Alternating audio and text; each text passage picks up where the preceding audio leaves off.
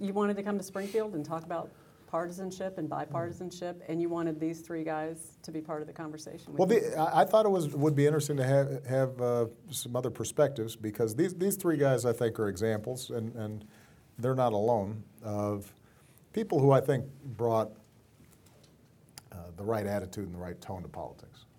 Uh, it doesn't mean that we agreed on everything. Uh, You know, look, Kirk was in leadership in the Republican Party when I Yep. came in. And as I said in the speech, I was in the minority. And we couldn't get a lot of stuff through uh, the Republican majority. Uh, and, you know, conversely, when the Democrats took over, it was tough for Republicans to get uh, their legislative priorities through. Uh, but I do think that we had an environment in which we could get to know each other, uh, make friendships. I think treated people with respect.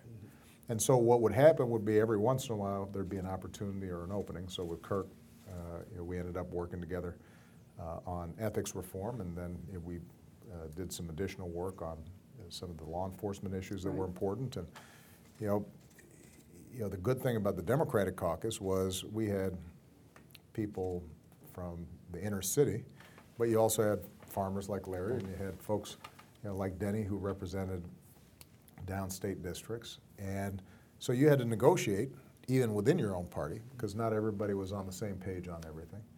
And, uh, and so part of the point that I wanted to make in the speech today was that that kind of politics doesn't resolve every problem, but it does make people less cynical about politics, and it does allow for more progress on the issues that we care about. And my hope is is that rather than places like Springfield importing all the dysfunction of Washington uh, and adopting the same rigid ideological positions, that it retains and maybe influences Washington in taking a more pragmatic, practical, and uh, respectful approach to politics. Well, things actually is- are getting more polarized Yeah, here. it, it is spilling over, uh, Mr. President.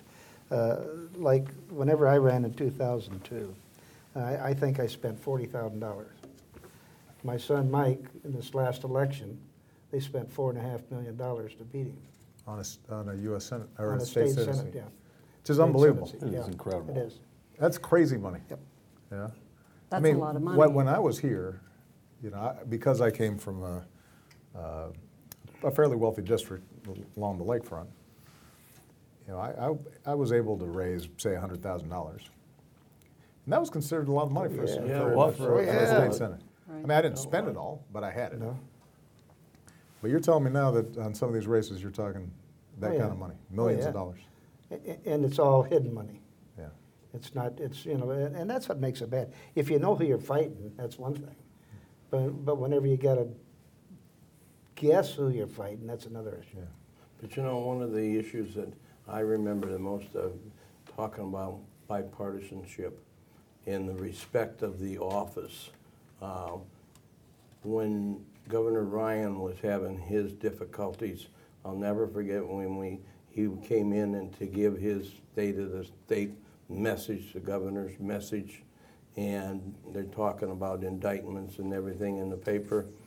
He got a standing ovation from the House and the Senate members when he walked into the.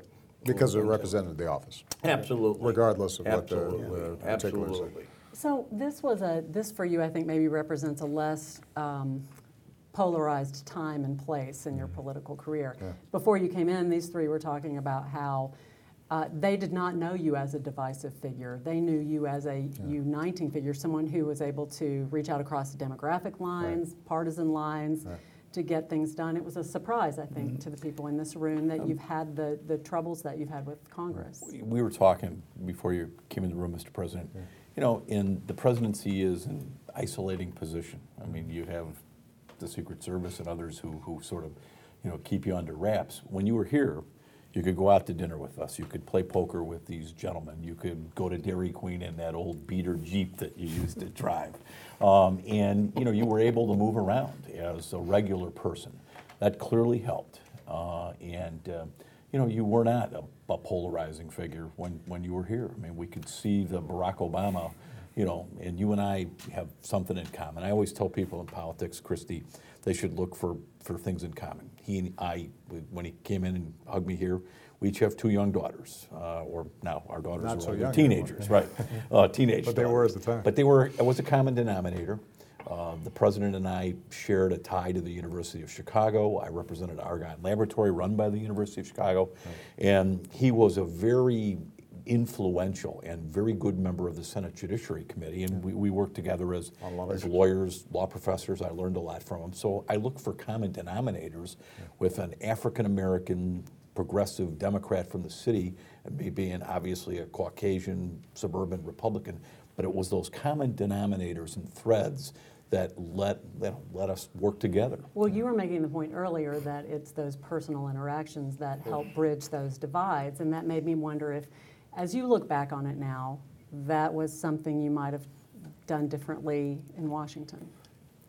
This, is- this is interesting. What, what Kirk says is exactly true uh, here in Springfield. The fact that we knew each other helped tremendously in terms of us being able to get things done. But what's interesting, Kirk, is it's not like I changed. I'm the same guy now that I was then. You're funnier. And, oh, I'm a little funnier in public. I, I perform probably better, but uh, it, it, the people who know me now, and that includes you, Christi, I, I'm not appreciably different than I was then. I'm, I'm no more cynical. I'm no more uh, ideological. My positions are surprisingly consistent. I mean, if you read my first position papers or my first speeches and you look at what I'm saying now, they're pretty much the same. And the, the challenge in Washington is not simply that we don't have as much time to socialize, although I'm sure that that has some impact. What's changed is the nature of uh, how you are perceived through the lens of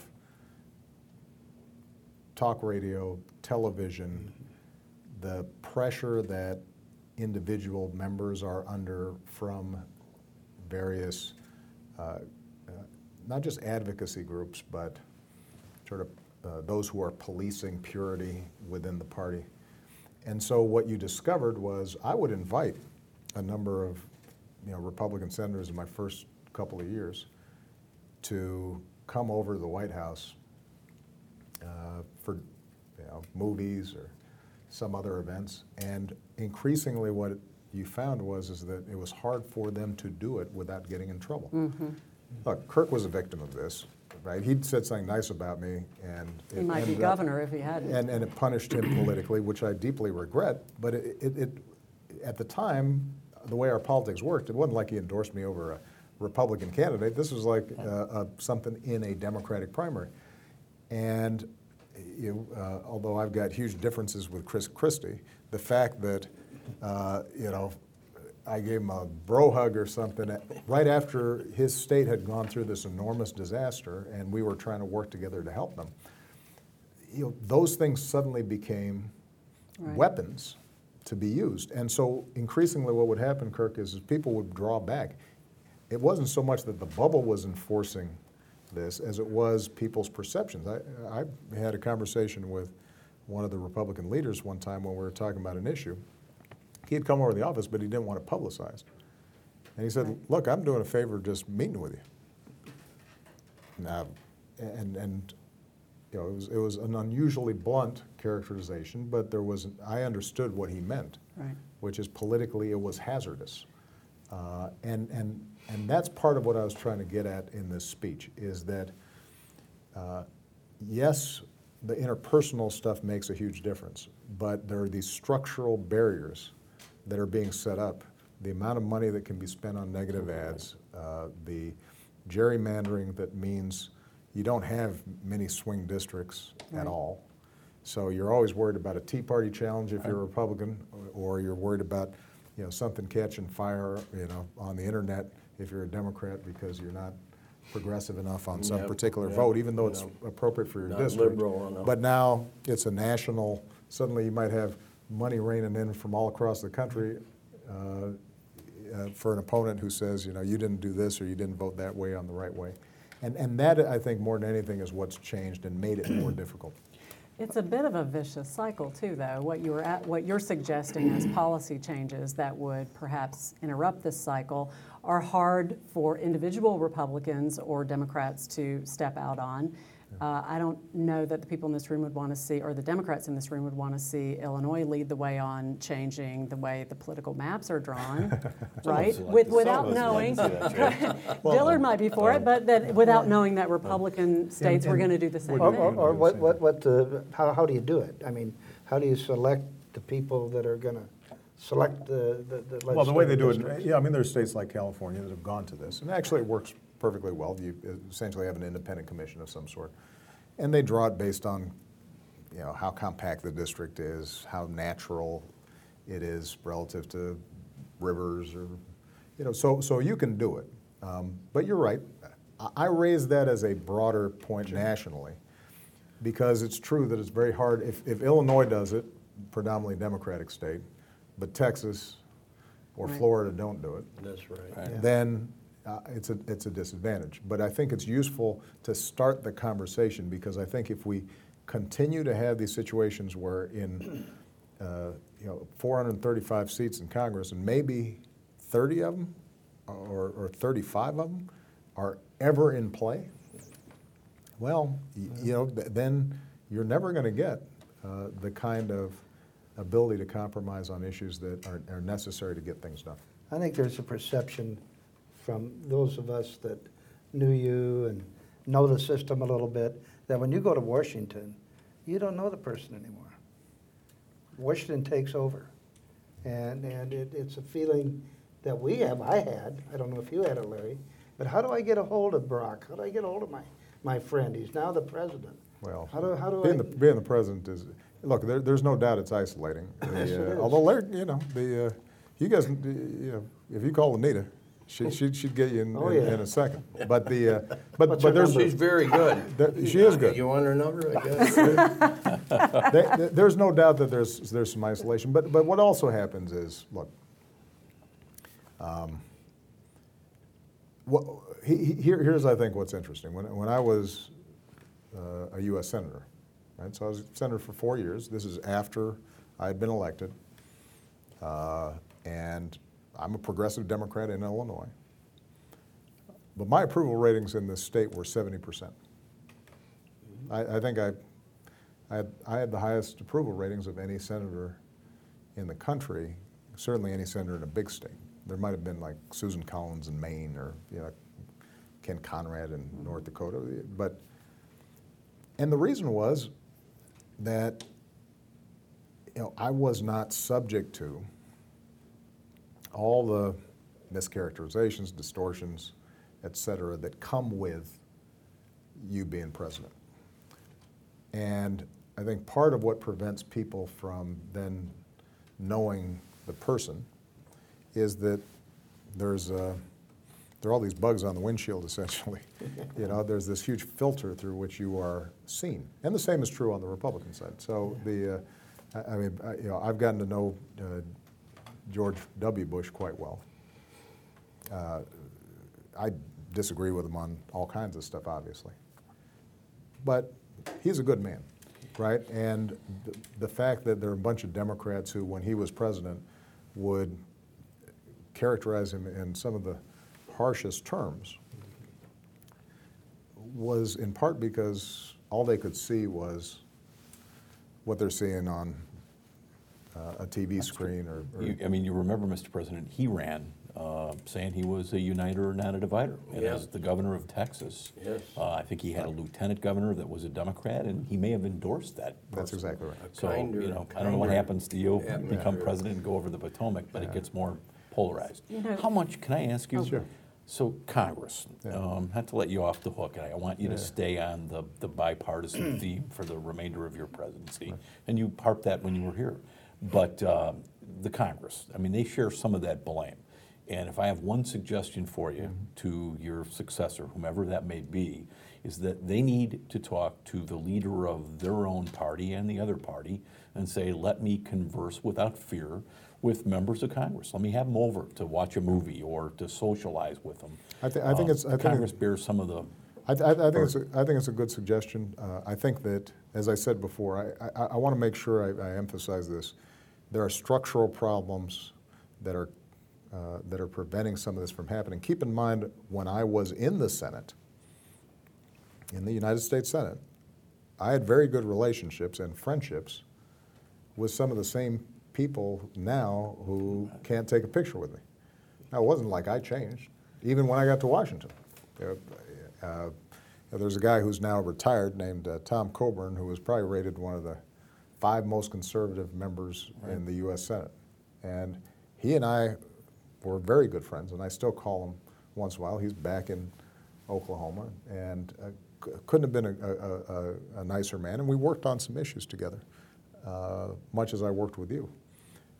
But what happens is that the biggest incentive of every member of Congress is to get reelected. It shouldn't be the case, but that's the overriding motivation that people have. And they're operating fearful that somehow lurking over the corner is something that's going to lead them to uh, lose. And if within their respective parties, you reaching out across the aisle or doing bipartisan work uh, are going to put them in a risk, a riskier situation, then they shy away from it. And over time, you start getting further and further separation. And th- the reason it didn't used to be that way, in part in Washington, was because people more often lived in Washington. They knew their kids and went to the same schools and events. But a lot of what happened uh, that changed was that the, the nature of the parties changed. You know, uh, and, and to some degree, this is true in Illinois. Look, Denny and, and, and Larry, we would disagree on a lot of issues because they came from more conservative districts. And my position on, uh, you know, women's reproductive issues or on guns necessarily we're going to be different from Larry or Denny, much less different from Kirk. And in and although by the time I arrived in Springfield, I think uh, the Republican Party uh, was starting to narrow a little bit. There was still there were still some liberal uh, Republicans like uh, a Judy Biggert or folks from some of the Kathy Parker. Kathy Parker from some of the suburban areas in and around Chicago. And what's happened is, is that those folks have all been winnowed out, right? Eh, There are no Southern Democrats anymore. There are very few, uh, you know, uh, Northern, uh, m- more liberal Republicans, or Rock, what used to be known as Rockefeller Republican. I mean, Jim Thompson, you know, who, who Kirk, uh, you know, uh, you know, trained under, and, uh, or a Jim Edgar. Uh, th- those guys couldn't win uh, a, uh, And, a- they- and, you know, and they helped me, now. uh, Mr. President. I mean, the people that I worked for, because I was a staffer before I became a member, Right. you know, had a great influence on me. I mean, they taught me how to be bipartisan, primarily because when you're governor or president, you got to get stuff done. And they were practical guys. But what was also true was they had room within their own party for uh, a diversity of views. I want to come back and ask you about the way forward. I'd like to hear from this whole group on that. But I, I do want to mention a couple of things that came up in conversation, separate conversations with these two guys, about how we got to this place and how you got to this place as this polarizing or divisive figure, if you'll um, pardon the phrase. Kirk thinks that Obamacare is a lightning rod for, uh, for partisan fury because of the way it was passed. And I wonder what you think of that. Or Well, if you, and if you th- have th- any this- thought this- of having this- done This will be a, this will be a, a long history uh, that will be told. And the good thing about being president is you get to write your own book. And, uh, um, But I have to tell you, Kirk, and I'm sure that's how it seemed from the outside. If you were on the inside, we spent eight, nine months negotiating with the Republicans. The Affordable Care Act, or Obamacare, was not my first choice of uh, design. it was the result of our conversations with Republicans who would not abide by a single payer plan. Right. And so we said, well, you know what? Let's take this plan that has worked really well in Massachusetts, negotiated by a Republican governor named Mitt Romney, and let's work with the Republicans to see if we can move this forward.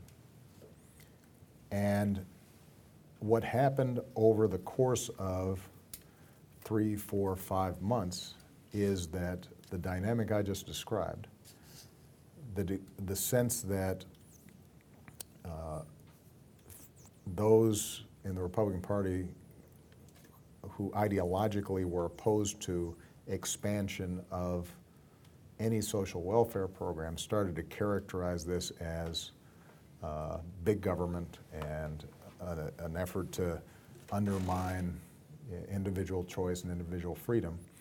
They poisoned the, the well within Republican constituencies so much that it became increasingly difficult for Republicans who had originally wanted to work with us on this to do anything. Yeah. I And I remember the last conversation I had with a Republican whose name I won't mention. Um, We had been talking for months. And we had uh, taken every idea that he had suggested, and we had said, if this doesn't work, is there another way you want to do it? And, and he just finally turned to me, I was sitting in the Oval Office, and he just said, you know what, Mr. President, um, I got to admit, there's no change that allows me to, to vote for this thing. I'm sure And- it's true. The, the one thing that, and I, I told Kirsten this, um, you were probably not well served by Speaker Pelosi's sentence that essentially, you know, said, you'll know what's in the bill after it's passed. And, and Well, that's what- not your problem. No, no, That- no. That's a well, well, you know what? speaker. No, I, I mean, I'll, here's here's what I'll here, here's what I'll say, Kirk, and, and this is the the challenge that I think, uh, as president, I've had to uh, address, is at a certain point, if and when you can't get a negotiating partner across the table who's going to agree to anything, then you have to make a decision. Do I just drop it? Which there were folks in my party who said politically, you know what, this is just, it's become too toxic, we're not going to do it. Or do you say, wow, I've got millions of people out there who don't have health insurance and I need to go forward? And yes, at that point, then it was just a majority muscle move. Um, and, but if, if you look at all the, all the uh, issues that, in which it, the perception is I've tried, uh, you know, I've just kind of jammed things down folks' throats. This starts with the Recovery Act. We were about to go into a Great Depression. I had been advised by my economic advisors, not just Democrats, by the way, but well-known people from previous administrations, Alan Greenspan, a whole bunch of folks, that, you know what, this thing is tanking. And, you know, we could have unemployment of 25%. The contraction when I came in was faster than what took place during the Great Depression. So we had to move fast. And uh, I said to Speaker Boehner, or uh, then Leader Boehner, I said, I want to come up to your caucus and talk. And as I'm driving over, uh, he puts out a press release saying we're against it. we haven't even talked about it yet. So, so, so then you have to make a decision. Uh, all right, if, if the notion is, is that there's nothing to talk about, in the meantime, I'm looking at the weekly unemployment numbers, and we're losing 800,000 jobs a month. I just have to act. And you- know, uh, on on the other hand, you've got something like immigration reform, where we did actually do. A good, I stayed out of it so that I would not be polarizing. You had Republicans over in the Senate working with Democrats to negotiate something. Dick Durbin was involved with this. Uh, a young man named Marco Rubio was deeply involved in it. They get a bipartisan bill. It passes by par- bipartisan vote. But then this reaction from uh, the base that had been stirred up kills it. And that's when we start taking executive action. So I, I guess what my point is is that um, bipartisanship is not a virtue if we don't do anything and we just leave problems unsolved. Bipartisanship is a virtue if both sides are determined that, look, we have a problem, we may differ on how we solve it. and let's sit down and negotiate. And there's never been an issue in Washington that I haven't been willing to take a half loaf or a quarter loaf, and sometimes I've gotten attacked by the left viciously for doing so, but I think that's how you govern.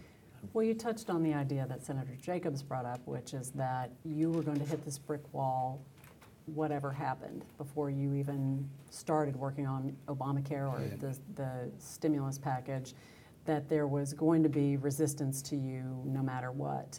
And I'm wondering if you think that's true, and if you if you believe that idea that Republicans at the outset were uh, resolute to make you a one ter- a one termer and not to let you win any big ideological wins. Do you believe that to be true?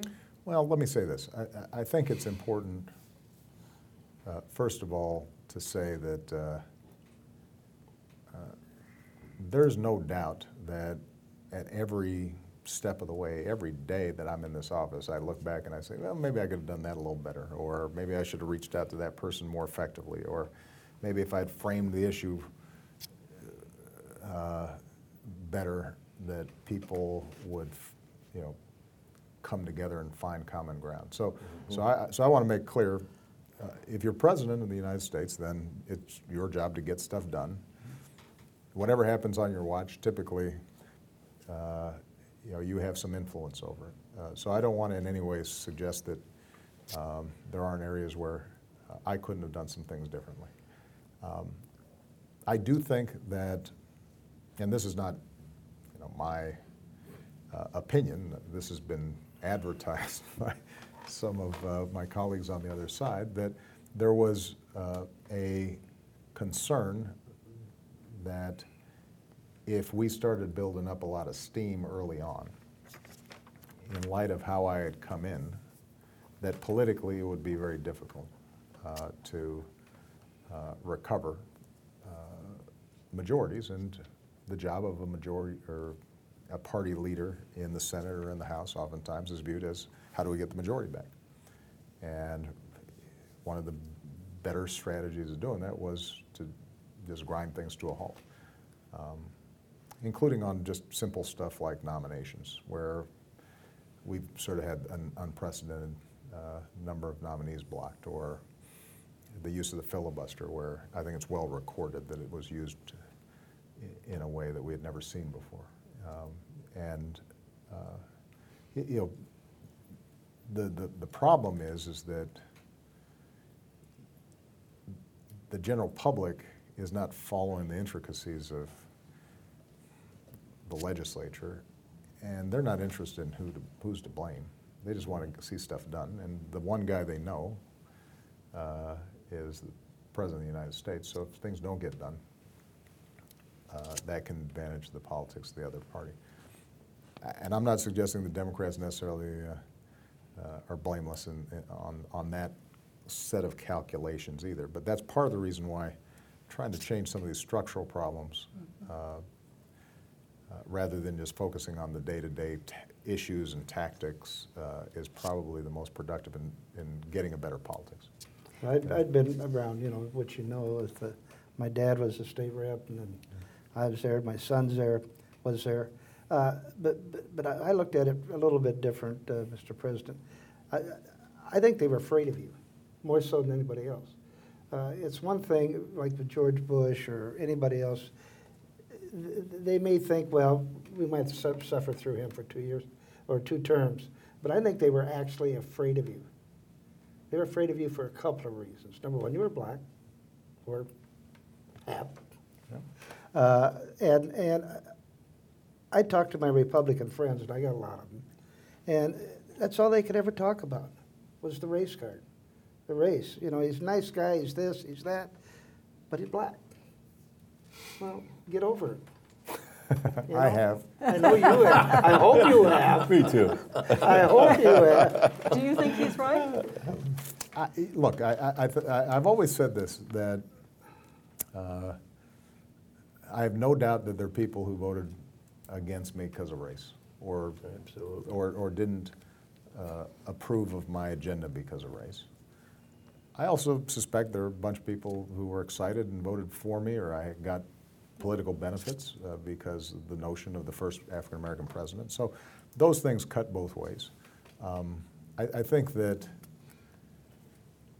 a lot of um, proof that we are a lot further along than we were is I got reelected. So it'd be one thing if the first time that it was just an accident. The second time, uh, I won again, and, and each time, you know, I got more. Uh, I, I got more votes in consecutive But I terms. think that's what they were afraid of, Mr. President. They uh, were afraid Well, of that. I- I- that- what I, what I, what I do think is true is, is that politically we came in in a strong position. And as I said, one of the things that's, it's a little perverse, but if you, if things are working in Washington, that's good for the incumbent. If things are not working, it's bad for the incumbent. So, although there's no doubt that there are pockets of the country where, you know, uh, a, some, some dog whistles blow and, you know, uh, there, there's underlying uh, racial fears that uh, may be exploited. Overall, what's more the case, I think, is just the straight hardball politics of running against an incumbent and beating the heck out of him and softening him up because if a whole bunch of stuff gets done, he's going to get the credit. If we had passed health care on a bipartisan basis, wow, yeah, people would say that that was really a tremendous thing.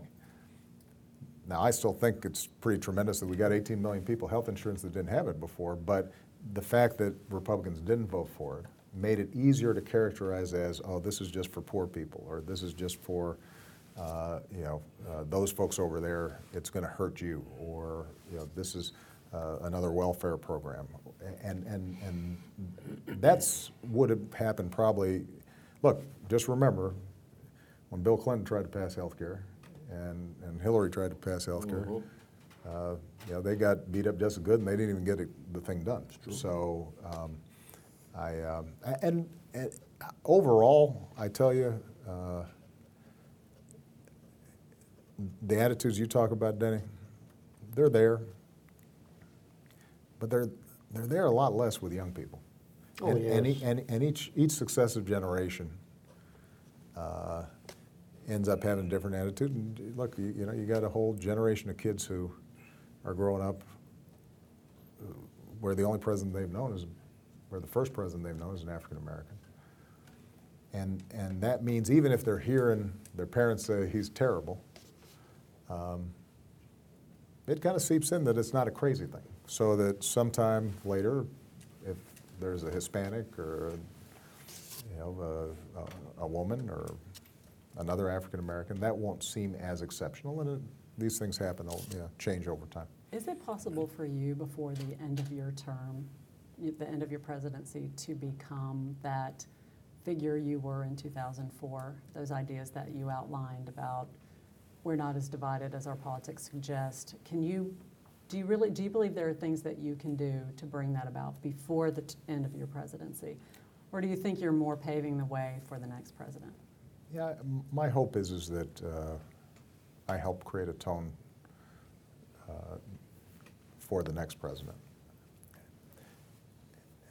I, I suspect that uh, uh, when I'm done being president, suddenly people start saying, "Oh, you know that guy, he wasn't a bad guy," because you're not subject to the daily uh, pummeling uh, that you are when you're, you know, uh, you have the incredible privilege of being in office. And I think that's okay. As I, uh, that was the other point that I wanted to make in this, uh, the speech at the Capitol is, a lot of this, this is not new. Uh, uh, you, you look at what they said about Lincoln, you look at what they said about Jefferson, uh, you know, uh, some of our most revered presidential uh, presidents were hugely polarizing, and people cussed him and called them everything but a child of God. Poor Truman. Or yeah, you look at Truman. uh, It it it uh, it it comes with the territory. Uh, so I'm less worried about me. I do want to make sure that it does not discourage people from voting. I want to make sure that it doesn't make young people, whether they're Republican or Democrat, cynical about the process. Uh, I, I meant what I said, I, uh, that uh, I want the system overall to be healthy, noisy, uh, full of arguments, but basically healthy as opposed to cynical and people withdrawing from the process and, and not uh, you know, game to tackle the big challenges that are going to be coming up because those challenges aren't going to go away. Can I ask you just one specific question about your idea about uh, tackling the gerrymandering problem in, after the next census? Yeah. Are, uh, doesn't that sort of have to be a national movement in order for it to really work? I think so, and I started, I'm hoping to start a national conversation about it. Are you talking about, do you think a, an amendment to the Constitution is in order, or is it more a? I, I, I think we could, uh, you know, if, if, if, if enough people around the country start thinking this is a good idea, it can, it can potentially happen. Now, A what, what, constitutional what, what, what amendment, is, movement? what is, no, not a, not a constitutional You mean- amendment, but state by state. State by state. Neither party is going to unilaterally disarm. This is always the problem that we have. Uh, you know, Larry, That's true. Denny, Kirk, they all know. Uh, even if you think something's wrong, you know, you putting your sidearm down while the other guy's still packing uh, is tough.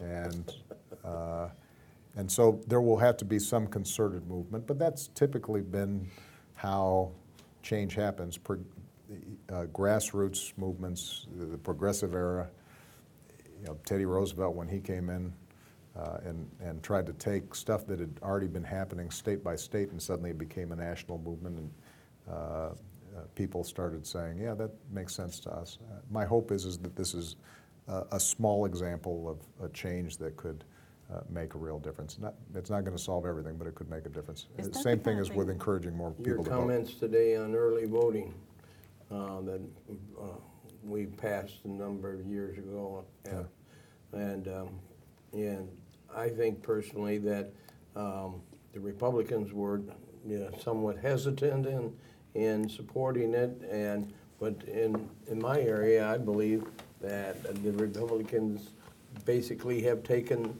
the advantage of the early voting, uh, senior citizens Yeah. and that, uh, and, and so it's something that they grow into. Right. And they say, by God, I like this, you know? Absolutely. And, you know, early voting, Larry, at least for, for my party in the area that I represent, Yeah. represented in the suburbs, if people are for the March primary in Illinois, or if they're living or semi-retired in Naples, Florida, Yep. or in Scottsdale, it makes it much easier for them to vote, and that clearly Helps helps. I don't think it's a bipartisan Yeah. problem. I mean, you just need to make sure there's no fraud, and you do it. And, and the fraud is always, always mentioned, but it's minuscule. Yeah. It's minuscule. I- There, there, there are ways of safeguarding it. There are states Yeah, that are doing it well, but, absolutely, you know, the, uh, we, we, we just have to remind ourselves that of all the major democracies, we have some of the lowest voting rates. And we take pride in our democracy. We, we consider ourselves Exhibit A of Exactly democracy, right. and right, rightfully so. We, we are, have the, the, the longest continuous democracy in the world. Um, Well, we can't, we can't be discouraging people from participating in that process. And, and the point you made, Larry, is, is exactly right, which is you never know where you're going to stand at some point. Uh, uh, you know, uh, these guys all remember. You guys were all here. Kirk was in leadership, and and uh, uh, because of a piece of paper pulled out of a hat, you know, a few months later, we were in leader, you know, we were in control of the Senate. Democrats were, and so understanding that things can change fast, it's in everybody's interest to set things up so they're fair, so that the minority is protected, so that uh, if you know you're you're not dr- the one drawing the map, that you're not uh, suddenly uh, you know getting fewer seats than you deserve, because you don't know what your position is going to be somewhere down the road, and uh, and that's hard for parties to do, because the imperative at any given moment for the leaders of those parties or for uh, uh, the individual elected official is, I, I just got to win. And uh, one of the luxuries, I suppose, of not being on the ballot is, and never being on the ballot again, uh, is to be able to step back from it and say, if, if we're going to design a system that works for everybody, not knowing what position you're in right now, what's fair? You mentioned a concerted movement. Is that the kind of thing you see yourself doing after you're no longer in office? Well, the first thing I'm going to do is, is uh, I'm, I'm probably going to take some time off, spend uh, the summer maybe traveling around, visiting Larry where he is, and going out to the quads and the. Could uh, ride down to Mississippi. Absolutely. The, uh, you know, uh, nothing like traveling around Illinois to get a sense of the country. You know, Come out to see me when I was combining, and you can get up on one of them machines. you I, know. I, I was on those machines. I never knew what the heck I was doing, but I didn't break any of them. As far as you know. As far as I know, I was smart enough not to pull any levers. Uh-huh. I just had to, I put my seat head on, Seat and, hat on, I'd, and I'd right. smile and wave, and then I'd get off. I'll let you run them, I'll let you run them. But that was dangerous putting the seat hat on because what seat Yeah. hat wasn't? Well, you know, you, had to, you did have to be Gotta be careful. careful about, what color which hat, which, hat- which hat you're Right, wearing. a, red, a red tractor or a green Yeah, tractor? red, red, combine or combine, green? green cat. Well, this sounds like you're moving back to Illinois. Is Well, right? you know, I'll, I'll certainly be spending time here. But I, I do want to say, just, you know, because I know we got to wrap up, that, you know, the three gentlemen here, you know, they, they uh, took their job seriously, uh, were good public servants, and uh, always treated everybody with respect. And, and I have not only a, a real sense of friendship to them, but I think they are good examples of uh, the responsibilities each of us have in this process. Um, It's hard, and the trend lines are different uh, for folks, I think, who are running an office today and certainly at the national level, but it's, it's possible. And it requires a certain amount of courage to just say, you know what, uh, I'm going to do things the way my mom and dad taught me to do things and treat people the way I've learned in church I'm supposed to treat people. And if you do that, then you're usually going I to turn think out you're okay. absolutely correct, Mr. President, and, and I think that we looked at that when we were all together, that this person worked just as hard to get an Illinois State Senate seat as I worked to get a state, state Senate seat. And, and I think that, that respect Right. Of that is why we had the camaraderie and, and, and the willpower to want to make that, that to succeed. Right. And, we- and, and we wanted to have our, our, our terms down down there be, um, looked back as, as being successful. And play it again, Sam's helped do that. Yeah. I, I wasn't here. Keep delivering elements of your, your great speech here in Springfield uh, throughout the remainder of your Well, I presidency and appreciate beyond. Now, the one thing I, uh, last thing I should say is, uh, uh, I especially want to thank uh, Larry and Denny. I, I can't thank Kirk for this, uh, but but these two contributed to the early college fund for Lee and Sasha through our poker games. game. I saw I saw I saw Tommy Walsh, uh, one of the Republicans who played, and Yeah. Dave Luechtefeld, and, and those guys contributed as well. But but uh, you know, Malia and Sasha, they got a, a, a good seed fund for their uh, for their college because these guys, I, I I took them for all they were worth. I asked Yeah. Denny in the uh, in the motorcade over here, Mr. President. I said, "Do you think he still carries the president carry cash?" Oh, absolutely. uh, I mean, if- There's a little extra we, time. we could get a now part part part I of got a deck. I, Part of, part of the secret of, of, of beating these guys, though, uh, is I would just nurse my beer. Yeah. And these guys, you know, so the longer the game went on, the looser their betting got. now, let's Yeah. don't get telling too many stories here. I love it. That's true. That's true. Good to see you guys. We get that back up too. Appreciate you. Thank you. Appreciate it. Appreciate you, man. Thanks so much, Mr. President. It's great to be with you.